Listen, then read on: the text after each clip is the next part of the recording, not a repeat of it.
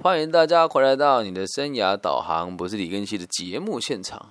那今天这一集呢，是为了针对给不管是台湾还是大陆的朋友，对于台湾的这个播客啊，在台湾叫做 Podcast 的这个状况是否了解？然后再加上最近有很多大陆的网友会透过私密的这个微信跟我联系，说：“哎，怎么咱们在这个大陆看到某一些播客这个排名挺前的啊，但在台湾这个好像。”就已经有好几个月都没更了，那怎么排名怎么还那么前面呢？哎，这问题就引起了我一个很大的关注。那一直以来哦，其实我也不能说流量很高啦。你真的去凭良心讲，真的我流量真的也不算太多。我现在的累积下载数大概才六万多，快七万而已。那在一般人眼中，我的流量其实不算高了。可是最有趣的事情是，我在台湾区的这个。心理健康的分类里面，大概都维持在前十五名。而就恰如我说的，我挤进了前十名之后，时间一定不会太长。为什么？等一下我们会再说。不是我节目质感不好，因为大部分我的粉丝都是铁粉，而且这个节目是会一听再听的，所以我的积极参与度的听众其实相当多。那我就要跟要先跟大家讲，现在在台湾哦，目前做这个东西的乱象有哪一些？我先简述一下台湾跟大陆的差别哦。在大陆做这个节目哦，真的通常内容是非常扎实的，很扎实，会引经据典，告诉你从什么从什么文章，从什么经典的创作里面第第几章第几节做哪一些事情。然后同时是因为人多嘛，所以这种知识型的节目也会比较多。那目前在台湾，我们看到很多知识型的节目，普遍的状况是偏向于没有那么的专业。那这个也不能怪人家，原因是因为其实在台湾做这个 pocket 跟这个自媒体，跟在其他地方做状况有点不同的原因，是因为台湾这个地方很小，但是它人均所得呢不算太低，而且这人均所得不算太低，还有一个一点是，有很多在台湾从事基层的行业的朋友，他的收入是比其他的地区的基层行业的朋友还要高的。因此，在台湾的这个 pockets 的这个市场呢，会跟其他国会跟其他的这个地方有点不同。那我们今天就来讲一下哦，就是我们认为，我现在我自己看到的哦，毕竟我经营到现在也只有三个月不到啊。那我先讲一下当初为什么我会做，也跟大家分享。就是我我会觉得它乱的原因，是因为小弟自己本身是在大学跟这个一些。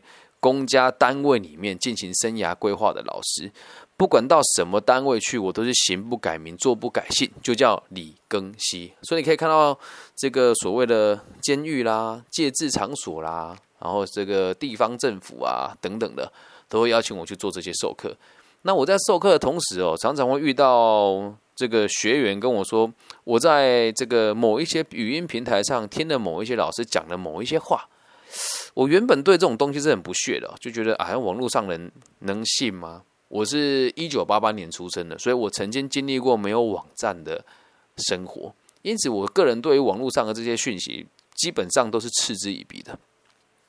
结果呢，后来就发现很多学生都会花钱去买某一个人的课程，之后我就开始说，哎，这东西到底是什么？于是从 Clubhouse 开始入门哦。那 Clubhouse 入门之后，就发现这人都很会吹啊，真的很会吹。然后我本来以为这东西没什么大不了，后来发现他们也会做自己的频道。然后呢，Clubhouse 的地方人吹的方式跟 Pockets 吹的方式又不一样。那为了让大家知道 Clubhouse 做什么，就是跟大家简述一下，它就有点像语音直播的功能，任何人都可以举手发言。那 Pockets 就是你只能录音完，让人家听听完之后留言，就这样子而已哦。那这这两边这两个地方的人哦，都很会跑火车，然后很流行一个词哦，在台湾叫做知识变现。知识啊，就 knowledge knowledge 变现，就是变成现金的意思哦。然后都跟你讲他很赚钱。曾经我就看过一个文章，说这个台湾前几名的这个播客，一个月收入有七八十万的台币。我个人认为这很困难呐，啊，因为我也有问过这些平台，说他们的这个如果有接业配的的钱怎么算，就是你的这个播放量的这个一半啊。那你说他有没有每个月都有可能赚到七八十万？我个人是不大相信。还有另外一点呢，就是虽然我的节目不成熟，但是会会赞助我的人非常多，都是以个人或者是朋友的角度来来鼓励我做这件事情哦。那其他人能不能赚到钱呢？我是觉得不大可能啦。啊，很多人现在在外面都会那边吹啊，说什么自己做自媒体啦，排名前几名啊，赚钱啊。哎，我先问你啊，你能相信那个排行榜吗？应该没有多少人会像我做这么无聊的分析哈。所以如果烧到的朋友现在有在听的话，或是你本身是烧到工程师哦，这是我现在目前看到的状况，我就很想问你们哦，我们这边所说的这个世界排名跟在台湾的排名是不一样的。比如说我在世界排名在某个人之前，可是他在台湾的排名我竟然会排在他之后，逻辑是什么？我大概有研究过啊，就是说我们看的是他在这个。地区里面的人使用的占比，这个排名我认为也算合逻辑啊。不过反过来讲，那如果只是用这个方式做的话，那不是很不公平吗？于是我就问他们说：“那为什么我的我的排名没办法往前排，或者是这个我能不能知道其他人的排名？”他们的说法是我们没有做这些后段节目的排名，可是他在那个其他的网站上面的排名就是真的在我后面啊。不是说人家睁着眼睛说瞎话，就是。你要去理解为什么有些人排名那么前面，偏偏他的节目也没有很常更新。那你说像陈文茜啊，或者是有一些艺人，他在前面我就认了，因为毕竟他们本来就在媒体圈当中也有他的受众存在。就算一两千三百万人一个人只听一次，他流量也有三两千三百万次。但有很多名不见经传的年轻的我们这个行业或是心理师的这个排名很前面，而讲话内容真的是我相信也没有多少人会听，而他的排名却比我前面很多。那这里藏着什么秘密呢？后面我们再提哦。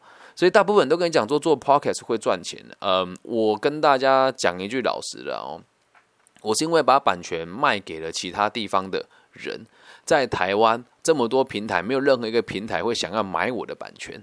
啊，就像今天现在这个这个直播，我是在这个 podcast 跟 IG 还有 Clubhouse 上面同步进行的。好，那在这个同步进行当中，代表我的流量被分散的很散。啊，有没有想要聚焦它？我也想，但是如果聚焦了之后，很多人就会就会因为使用的习惯不同而离开我的这个使用的受众，这也是有可能发生的。所以如果有平台愿意跟我签独家的话，我可以很可以跟他保证，是这群会听我节目的朋友就会一起跟着我来到这个平台。那不仅跟台湾已经有四个这个平台接洽过，大家给出的答案都是没兴趣。好，那代表了什么？台湾的市场很小，大部分做这个事情也是拿出来玩一玩而已。想要靠这个赚钱很难，但是还是有一群人靠这个赚到钱哦。在第二个乱象是哦，没有办法去验证那个人的身份。你就看看这些平台会去验证这些人的节目内容吗？不要开玩笑了，有的真的是很瞎扯诶，一听就知道那不是说实话。至于是哪些节目，我们就不说了。又或者是讲一些很夸张的举例，或者是去很放大那种女性的那一种爱慕虚荣的人。那种感觉，或者是讲一些很对立性的言语，你见听说哦，对对对，我们就是应该这样啊，对啊，老公对老婆都好差，老婆对老公也都好差，那我应该就要跟我老婆说，那个谁的老公都怎么样啊？从来没有人去验证过这些人的身份是否属实。好，在台湾就有一个人哦，姓王啊，自称是医生，但他不是医生，但在台湾也是很多人说他是这个育儿专家，每一篇文章都是在诋毁父亲啊，在我这个单亲爸爸看来就觉得特别刺耳。所以第二个乱象是完全没有办法去验证一个人的身份啊。谁敢用本名做这个节目跟做直播，也恐怕就只有我啦，还有少数几个朋友啦。好，那你说像我们这样子人用本名，麻烦在什么地方？我在很多地方都会让人家当成是某个指标型的人，所以每一句话都有可能会牵动每个人对某一个团体的看法。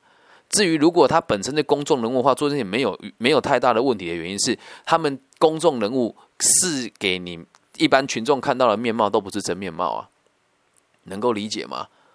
那像我们这样子的人，草根人物用本名，而且在每个地方可能都有一个指标性的代表，对我来讲是很麻烦的。至于剩下有一些用本名，可是他在线下的活动参与的不多啊，我我不是影射某些人哦，在目前的这个 p o c k e t 的前一百名的心理师或者职涯智商职涯顾问的这群人里面，一定没有人的市占率是比我高的，好。那在这个状况之下，你要去理解一件事情呢？他们用本名说话，这也是很正常，因为他们也没有什么太具体的影响力。可是多数的人都不是用本名在跟人家互动的。然后有一部分有能力的人，他并不会在 Pocket 这边花太多时间的原因是，这个地方要变现真的很困难啊。我们讲说，真的只想去变现的人是很困难的。所以在这个地方哦，我们要要去验证每一个人说话的身份，也是有难度的哦。而且也常常会看到某一些人会跟，比如说他他本身没有心理师执照，然后他跟心理有心理师执照的人一起开了一个节目，讲了某一些话，而在民众他们会被误导说，诶，这些人就是专业的。说穿了，考上执照也就不代表专业。可是，在网络上，我跟你讲，台湾有很多很好的心理师，他也不懂这些东西怎么弄。而你在网络上现在看到说话这些年轻的心理师，大家可以继续思考一下，就这种年轻族群会去看他们的东西，而他们的族群也不能说比较。也不能说经济状况比较差，这也是实话。他们的族群就是这一个类型的人，所以在这个地方受众，他们做的东西也没有错。但是你千万不要相信这个地方能赚钱哦。很多这些人流量虽然高，可是他没有变现的管道。那如果没有变现的管道，他从钱从哪里来？还有他讲话是否有值得你参考的地方？我们就要自己去理解了。没有办法验证身份，也是一件很糟糕的事情啦。但这个不是说就只有在台湾的博客有这个问题了哦，其实应该说全世界都一样，包含你看到各个平台也都是啊。只要任何一个你只要够会吹，包光包装做的够漂亮，花一点钱做行销，每个人都可以当专家，对吧？然后在第三个乱象，就是我们延伸下，每一个人都自称自己是专家。我举过很多例子啊，啊，这个。也也不是说特别要提吧，就是因为我我一开始使用这公开的频道演演说的时候，我觉得每一场都算是演说了，这跟其他的频道落差很大。我们本身就是某种程度上就是职业的讲者嘛。那很多人会，我有遇过在这边质疑过我的人呐啊，特别是心理师或者是社公司，会说：哎呀，你就这两张执照都没有，凭什么去那么多单位授课啊？那现在慢慢的，这这些人会来听我的节目，人人都是专家，这件事情是好事也是坏事。好，那我我们讲说什么是坏事哦？只要你判断能力不够，或者是你迷惘的时候，心情不好的时候，任何一个拐瓜裂枣讲的每一句话都会变得很有道理啊。那这个是一个机会，你得把握。如果你对某个东西真的很有心得，你现在出来做，对你其实是有帮助的。但是我在别人眼中，我也是个乱象啊。我就有听过那个某一个专业领域的人，他们在议论纷纷我的事情的时候，啊，他们不知道这里面有一个人其实是我的学生，那我也都会听到别人评论我的声音，我觉得很棒。对，听完了你才知道喜不喜欢嘛。那越人越有人互相诋毁，或者是越有人质疑你的时候，代表的内容越值得人家听啊。所以人人都是专家。然后有些有些东西是这个样子，跟大家分享。我觉得也没什么好不说的啦。他就只是一个某个零售业的人资，而这个零售业在台湾的柜位没有超过三十个，偏偏他是外商啊，然后就在这边吹的跟什么一样，然后跟年轻人说什么这些人资专家得了吧。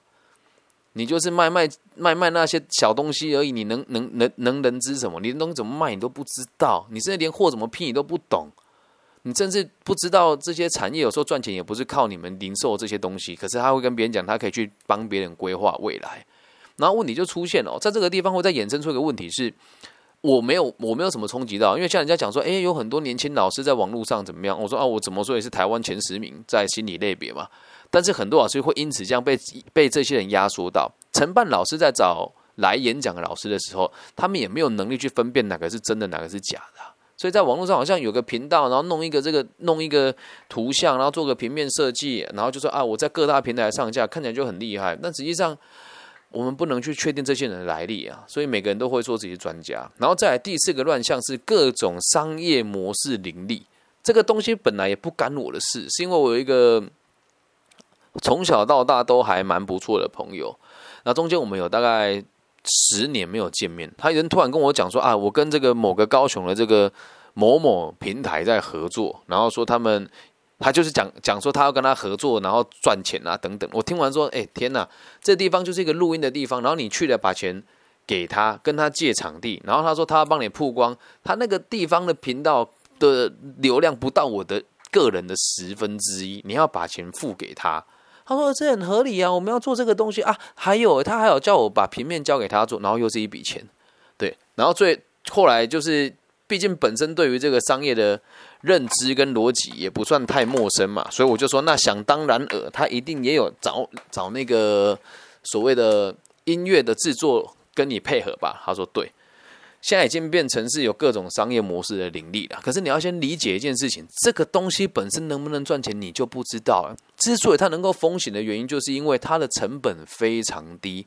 在国外其实行之有年，但在台湾这个前几个先驱，比如说，诶，古癌啦、台通啦、百灵果这些，他们已经五六年了，他们粉丝很多，这个很正常。所以前阵子也有说，诶，台湾的这个 p o c k e t 流量就集中在前五趴啊。但是有一个很冷门的知识，它有很多奇怪的地方，让可以让你看到你的这个资料分析。在 Listen Note 上面，我的排名有在全球的前五趴啊。这个东西的意思是什么？其实任何人都可以轻而易举的成为自媒体，而 Pocket 进入这个行业要做自媒体的成本比 YouTube 还要简单很多。因为它不需要影像，就像我的设备本来还有一个小雪球，后来发现这收音真的是超级鸟了。我现在做我的节目都只靠一支录音笔，常听我的节目的人也就知道，我从来都没有放过所谓的这个叫做是这个片头音乐或是中间的串场音乐，我从来都不做这些东西啊。但我的粉丝有没有一直增加？有啊。所以你你去弄那些花里胡哨的东西哦，嗯，你无法建立起你的商业的模式了哦。那至于如果大家有想要听做 p o c k e t 要怎么变变现的话，有机会大家留言给我，我会再跟大家说。我的知名度不高啦，但是在这个地方我没有赔到钱，然后我的线下变现能力还不错。如果真的有人有兴趣的话，你可以私信我，我都会告诉大家该怎么做了哦。不是说我今天不讲，是因为时间我也不想要拉那么长，因为本来今天我是没有打算要直播了。真的是我沙拉那边提提案，哎，过了，我都吓到了，过了。然后最有趣的事情是，我现在在 IG 上面只有五个人看，然后 Clubhouse 这边因为这个东西比较生硬嘛，所以今天 Clubhouse 可能就只有十十到十五个，然后沙拉平台暂时是只有两位朋友在现场。所以你你要去理解一件事情，是下烧到也想要抢进这个语音直播的部分，可是今天它这个功能有一个很大的问题，是它没有办法提前预告说你什么时候要直播，然后也没有办法排行程，然后重点是你要发邀约给人家，说你得房间开出来，现在才有办法开邀约给人家，所以这个语音平台有很多人不成熟的地方，这样能够理解吧？这些东西都是属于所谓的商业模式啊。那在讲这个。Clubhouse 这个平台最近开始是不需要邀请码，然后也不需要这个苹果就可以使用了，所以它后面有没有什么盈利的状况会产生，我们都不知道。只是现在如果你要进入这个行业，你要花很多钱，那就免了啦。你觉得那些音乐片头真的会影响你的客户的收听吗？如果会哦，那他们对你的忠诚度就会很低，因为他们要听的就是一些没什么内容的东西啦。那像我抓的受众都是对于人生有思考的，或是对于这个。管理的这个需求比较高，又或者是想要追求更富足的生活，他才会听我的频道。因此，我们的状况通常都非常绵密，这样能够理解吧？现在要要经营，真的不需要去花这些钱哦。然后再来第五个重点哦，是台湾的人口其实真的很少，并且它的市场相当不成熟。可是跟大陆比起来，现在台湾的成熟度也慢慢提升起来了。所以也告诉大家，你做这个节目或是做这个线上的平台，不要在那边想说在台湾排名很前面就很厉害，没有那种事。还有另外一种，我看就知道是洗榜的啦哦，在那个某些很冷门的地区排名很前面啊。至于是哪些人呢，我们就不提了。这些的排名，我们到所有的公开场合都是可以看得到的，这样能够理解吗？所以如果你要做的话，你要试着去瞄准人口比较多的地区来做这些受众。又或者是找到美，在这个美东跟美西的华人，我的节目有一部分的这个 sponsor 都是来自于这些地方哦，所以台湾人口真的很少，而且它的排名逻辑真的很怪啊！我在这个，我在这个某一些地区的排名比这些人提升很多，可是，在台湾我的排名却在他后面很多，那你就要去想这个数据的逻辑是什么？我到现在还没摸出来啊！因为逻辑上来讲是，假设世界七十亿人口有有三十个人听我的节目，另外一个人有二十五个听他的节目，怎么听都不可能他排名在我前面嘛，理解吧？所以就真的不成熟，而且数据的分析也没什么根据。那有人会讲说什么这个平台的导流不一样啊，然后有人说什么烧脑的平台比较准啊，可是烧脑平台不做，它数据不做公布啊。然后我就有去偷偷问过一些我问他们，他们不跟我讲的人的这个流量，我就发现，哎，我的流量比他们高很多，可是怎么我就没有被推播出来呢？就连那个串升速度最快，他一直用一句话跟我讲说，我没有自己的排名方式，一点根据都没有啊，懂吗？所以这也你要去想，为什么某些会会被拿出来，有些人不会，也有也有可能是说我的东西不符合市场的需求，我也都接受了，因为说穿了，你我都是商品呐。我现在在这边讲这个话，我算不算商品？也算了，也有人会花钱买我的服务嘛。这能够理解吧？所以这衍生出来的东西其实很多。然后你要知道，如果你要做，就不要把市场放在台湾，而已。啊，真的在台湾很多人听，你也赚不到什么钱呐。前面那五趴的人就占完，就占完全全部的流量啊。你就像我舰长这些话，那如果古埃跟台东他们会听到吗？不可能啊，我流量这么小。对吧？我流量这么小，那他们的出现会让很多人前仆后继跳入这个市场，而这个东西未来一定会跟 YouTube 会产生一样的状况。那如果大家想要理解台湾 YouTube 现在真实的状况的话呢，建议大家可以看一部电影叫做《社交两难》，对，在 Netflix 上面就有了《社交两难》。那如果你真的是想要更加的了解这个事情，你可以跟我敲碗啊啊！如果敲碗之前，你可以先听我的另外一集叫做《理财与生涯规划常见盲点》EP 四。还有 EP 五里面的常见手法，你们就可以知道大概这个东西怎么架构出来了。所以，请大家不要在做这个节目的时候还以台湾为主要的市场哦，并不是说不要去经营它。我会经营台湾的原因是因为我的线下课程也很多。在我做这个本来就不是为了盈利，在我做这些节目之前，光是讲课的这个部分的收入就已经是比别人还要优渥很多了。我做节目的目的只有一个，让大家能够不要在。花钱的状况之下，学到正确的东西，而且我是用本名跟大家分享我的内容。所以，如果你去参加某一些什么好差学校啦、大差线上平台啦、什么差资线上等等的，讲到生涯规划跟个体心理学哦，我的东西讲都比他们深呐，但我不收钱呐，我不收钱。有人说啊，你这样打坏市场行情啊？哎，不好意思，我的本业其实是商人，教书只是我的兴趣而已啊。但是偏偏在这个地方，我得到的获利也比他们高很多啊！所以要看你自己想要相信什么啦。也有也有的别人的粉丝就是写信骂我，说你这样子把自己哄抬的很高，这样看不起我们其他人一样。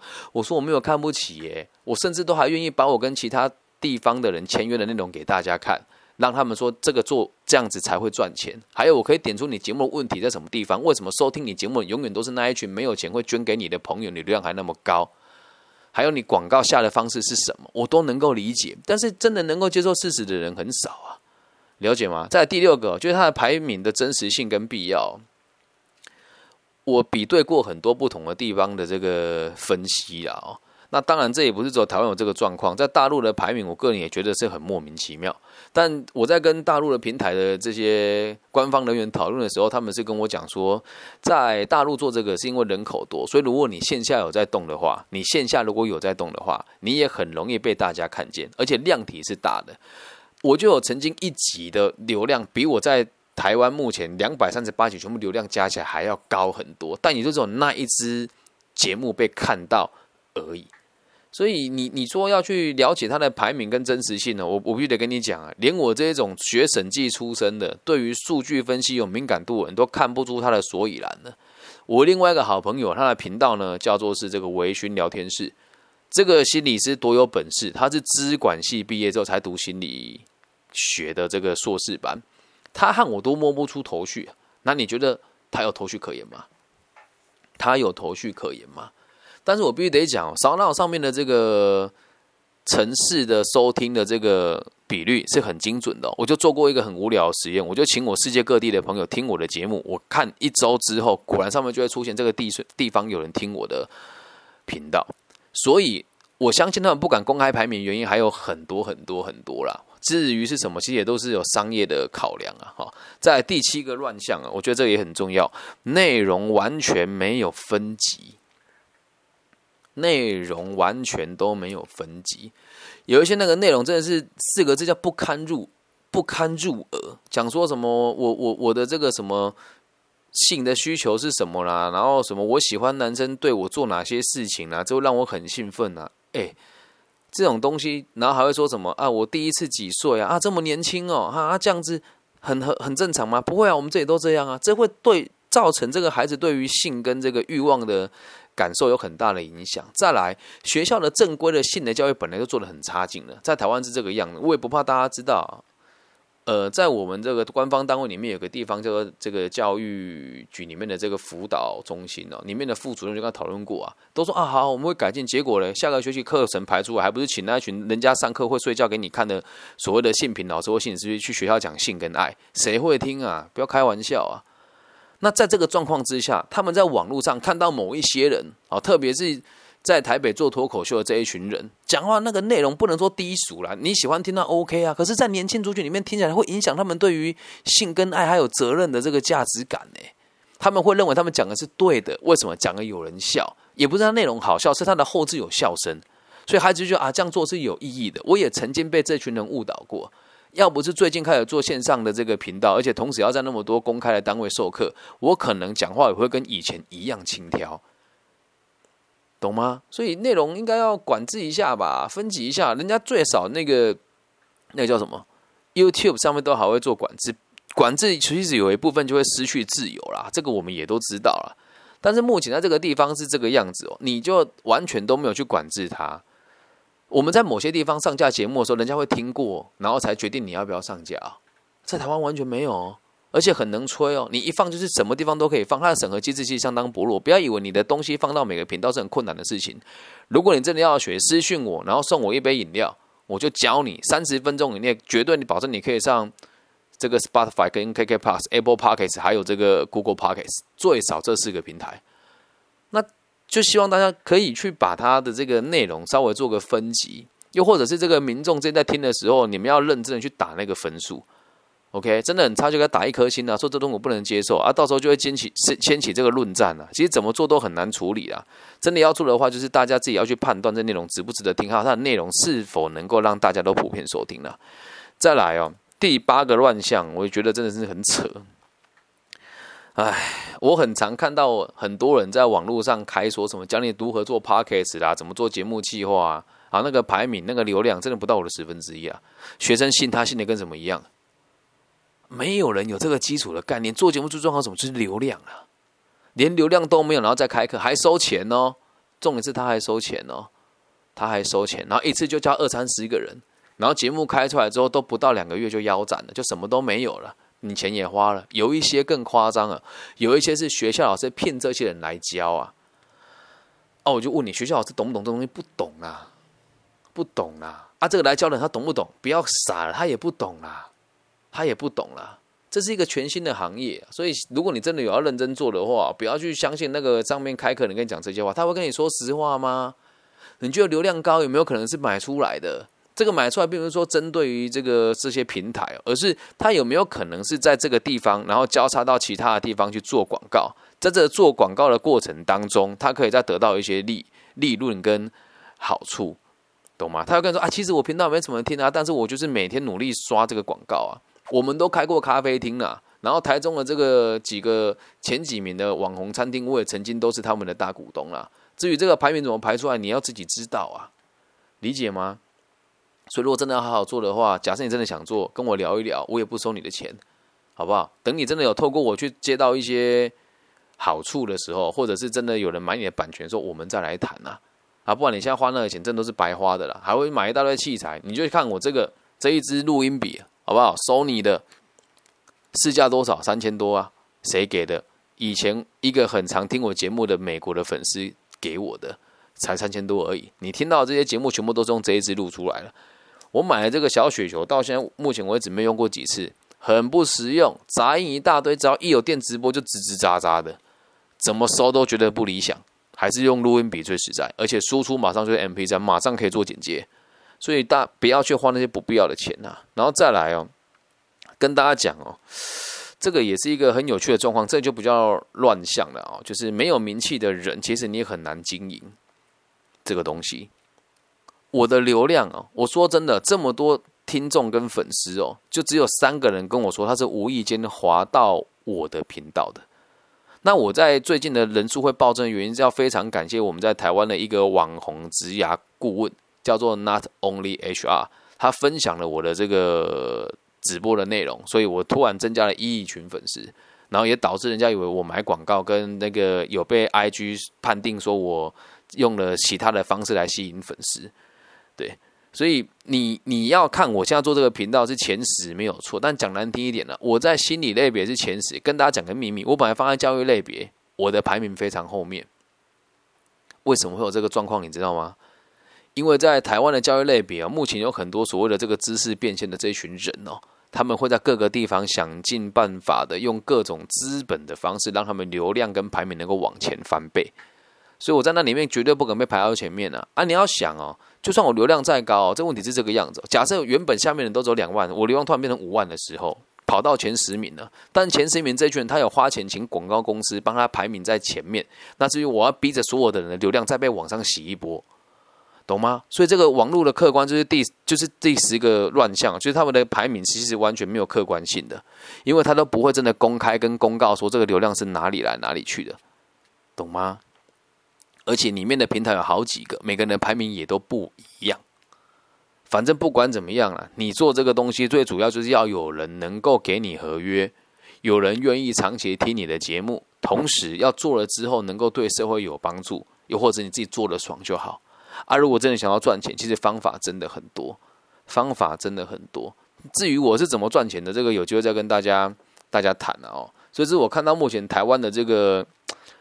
播客的乱象，我相信在大陆其实也都差不多了，但是没有多少人会像我这么认真在经营这个东西，还去看他的后台，去串联所有的这个排名，谁会那么无聊？大部分做都只是为了好玩跟有趣而已啊，还有拿来吹嘘啊。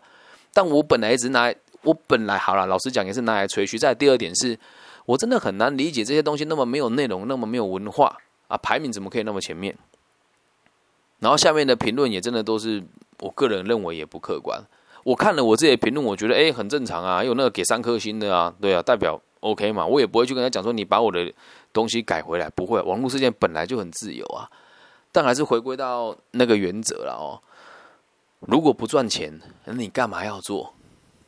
你干嘛要做？除非你在某种程度上和我一样，是可以把自己照顾好的人，以玩票的性质做这东西，我觉得 OK。但是说你要全职做这个。不要闹了，很多人都会讲说团队。像我一开始跟网易接洽的时候，他们就跟我讲说：“李老师，你团队有团队有几个人呢？”我才恍然大悟，我说：“妈嘞，我就一个人呐。”他说：“全部就你一个人。”我说：“对啊。”他说：“气话呢？我没有气话，想到什么我就说什么啊。”所以像今天这一集，我本来也没有打算做，是因为我真的没有想到商浪会愿意推播我的这个直播。但是看完之后，我觉得也不是说有什么意见啊，只是 你的平台就没有人听啊，难怪你推播我啊。对吧？那你就看他的首页会推播我吗？也很难。我记得我有报名他们什么父亲节的排名啊啊，父亲节这个主题有被放上去啊，两天就不见了，两天就不见了。然后剩下那个什么串声最快啊，什么新声音介绍啊，什么商闹独家节目啊，我用尽了各种方法跟他们联系，人家也是不理我啊。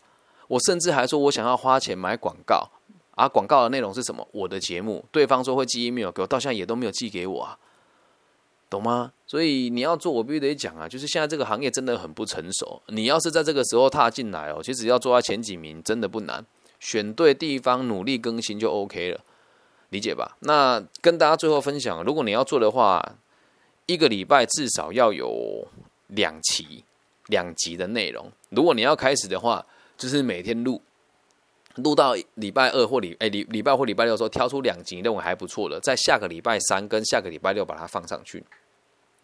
去看看你的东西有没有人听，然后这个地方要曝光也很难的原因是在台湾，我的听众多数都是因为我才开始使用 Pocket，那很多人会在 Pocket 上面乱刷，这群人都永远都刷不到我的节目，因为我的排名在很后面，而且我的定位非常不清楚啊，我就好奇了，这也不是自吹自擂啊，一个博学多闻的，你要怎么去定位他的专业啊？这不是很好笑吗？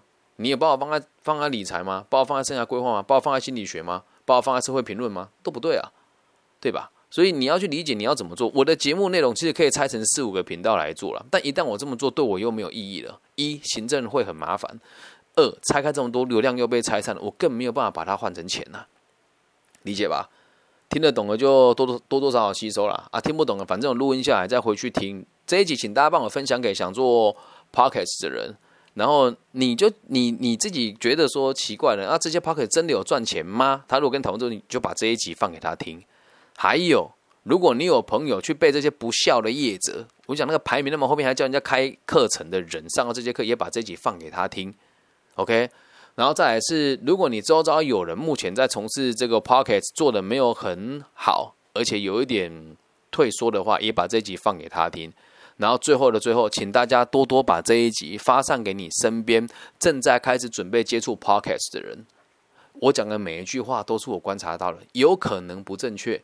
但是都是有凭有据，我做过分析所得到的结论跟答案，而且刚刚讲的那些东西，大家也都可以有验证的机会来看，对话记录都有留下来，懂吗？我为我的行为负责，来跟大家讲我看到的世界是什么。我为我的行为负责，用本名跟大家讲我看到的世界是什么。所以这一集我觉得意义格外的重大，是沙拉竟然会愿意帮我推这个东西啊，真的很开心呐。再还有第二件事情啊，跟大家分享。我知道这个讲了，可能我有机会被封杀，但我也无所谓了啦哦。我已经做好最坏的准备，我所有的频道跟节目都放在 Google 的这个公开的这个云端当中，完全都没有设权限，任何人都可以来听哦。你们知不知道，你做这个节目的版权，根本就是完完全全的把你的智慧财产送给这些平台哦。送给这些平台哦，你在哪个地方上传的，你的智慧财产权就是这个平台的，不是你的哦，懂吗？啊，不要傻傻的说什么，你要做什么知识，你搞清楚，那都是商业内容啊。然后你的东西就算没有节目，这个东西就像。这个零售商一样嘛，东西再烂放着，人家会觉得这个东西的种种类很多。我东西卖不出去无所谓，你摆着放就好啊。可你的东西如果值钱呢，他有没有可能把你的东西卖给其他的地方的平台去用呢？仔细观察，合约里面都有写。我先讲哦，这个话讲出来，你也不要说什么我诋毁人家啦，没有，这也很正常啊。像我那时候跟一个在其他国家，在在其他地方做这个做的还蛮成功的朋友。他就跟我讲了一句话，他说：“拜托，你一点流量都没有，人家帮你曝光，你还唧唧哇哇什么？”诶，他讲的也对哦，对吧？他讲的也对哦。所以这个事情有好有坏啊。如果你的东西内容就不值钱了，你也觉得说，反正我就要帮助人家，那 OK 啊。可是你要想啊，你要想啊，确实没错，你上传的时候，那 RSS 本来就是公开的，让他可以去每个平台串流。但是如果他今天变成下载下再上传上去呢，这会不会有一些版权上的问题？懂吗？所以我算是很幸运呐，我算是很幸运呐，在这个地方还有靠这个夹缝中赚到一点小钱呐。啊，其他人怎么样我就不知道了。OK，我相信没有第二个 Pocket 敢用这样子的方式把这些内容说出来，甚至有些人他排名很前面，他也不知道自己为了什么能够排名那么前面，理解吧？所以希望这一集可以提升大家对于使用自媒体跟 Pocket 的这个判读的能力。那也希望大家能够多多支持这个频道吧。对啊，啊，这频道就叫你的生涯导航，不是李根熙。如果是大陆区的朋友呢，你在这个只有在网易云听得到了，在网易云上面的这个留言区留言，我都会回复大家。那如果你比较害羞的话，可以加入我的微信，我的微信号是 B 五幺五二零零幺。那如果你是台湾、呃马来西亚、新加坡、哦美东、美西的朋友，用我们常用的搜寻引擎找我的名字都找得到。我姓李，木子李，然后庚是这个甲乙丙丁戊己庚辛的庚，然后西是王羲之的羲。那如果大家有兴趣的话，都可以多多的交流。如果你本身是学校的教育者或是老师的话，听一听啦，你真的会对这个世界有很大的改观。你们看到的自媒体很多都是钱堆出来的，不要觉得他很厉害，他只是个有钱的爸妈，或是有一个集团在后面把他 push 出来而已。这样能够理解吗？那透过这个很扎实的方式来做这个频道，然后用自己的。不多的这个盈利方式来营运我的这个团体跟这个节目，希望可以让更多人学习到正确的东西。以上就是这一集的全部内容，我爱你们，希望社会希望社会可以更难定，拜拜。